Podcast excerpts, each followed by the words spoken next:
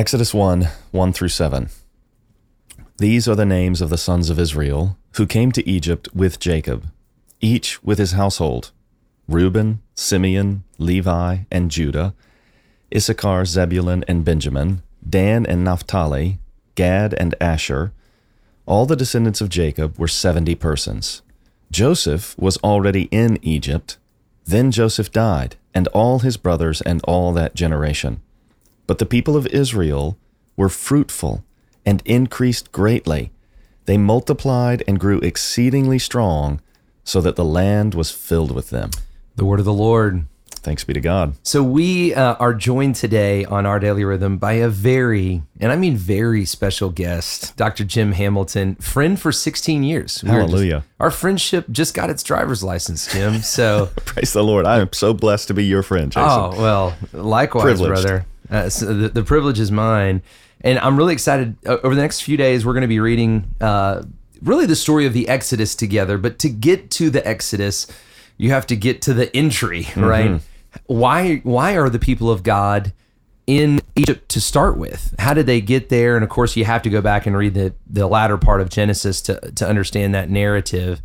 Um, why don't you just give us like a, a two sentence summation? How did the people of Israel get to Egypt? Sure. So there was a famine in the land of Canaan, and the the sons of Jacob, eleven of Joseph's brothers, had already sold him into slavery in Egypt. And Psalm 105 says that the Lord had sent Joseph ahead of them. And so I mm-hmm. think it was the Lord's plan to take the people down into Egypt by means of this famine. So then the famine strikes. You know, Pharaoh has the vision or the dream of seven years of plenty followed by seven years of famine the famine begins to come and they come down into Egypt to buy grain. And lo and behold, their brother Joseph, whom they thought was dead, is Lord of Egypt. and so eventually Joseph reveals himself to them. And as a, as a result of all of that, they come down into Egypt to be pr- provided for by Joseph. Yeah, you know, this whole kind of thing is just a great display of people making meaningful decisions, human responsibility, but God and his sovereign and divine and, and actually good plan. And as we see, even for the people, they grow, they're fruitful, they they increase greatly.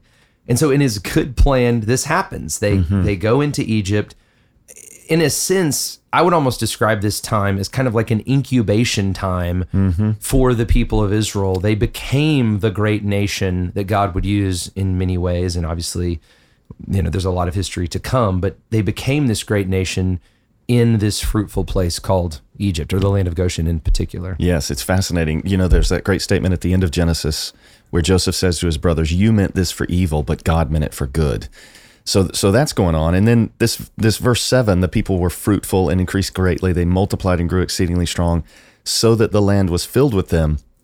That harkens all the way back to Genesis one mm-hmm. where the Lord blessed Adam and and the woman and Eve that He has just created, and He says to them, "Be fruitful and multiply and fill the earth." And so it's as though Israel is is carrying out this Adamic commission, and that statement is really connecting the narrative of Exodus to the narrative of Genesis, because all through the book of Genesis, the Lord has reiterated this statement, like He told Noah, "Be fruitful and Noah, multiply." yeah. that's right. And then Abraham and his descendants, they were fruitful. The Lord kept promising, "I'm going to make you fruitful and multiply you."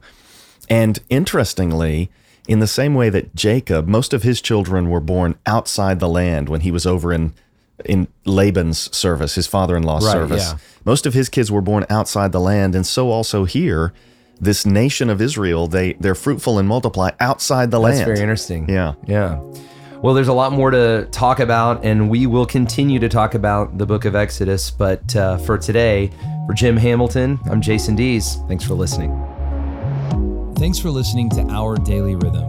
I'm Jason Dees, one of the pastors of Christ Covenant, and Our Daily Rhythm is a ministry of our church designed to help you more faithfully and effectively meditate on God's Word. If you ever have a question for us about one of our Bible readings or one of your own Bible readings, please don't hesitate to text us at 404 465 1737. Again, that's 404 465 1737. Or email me directly at jason at christcovenant.com. We'll meet you again tomorrow for our daily rhythm.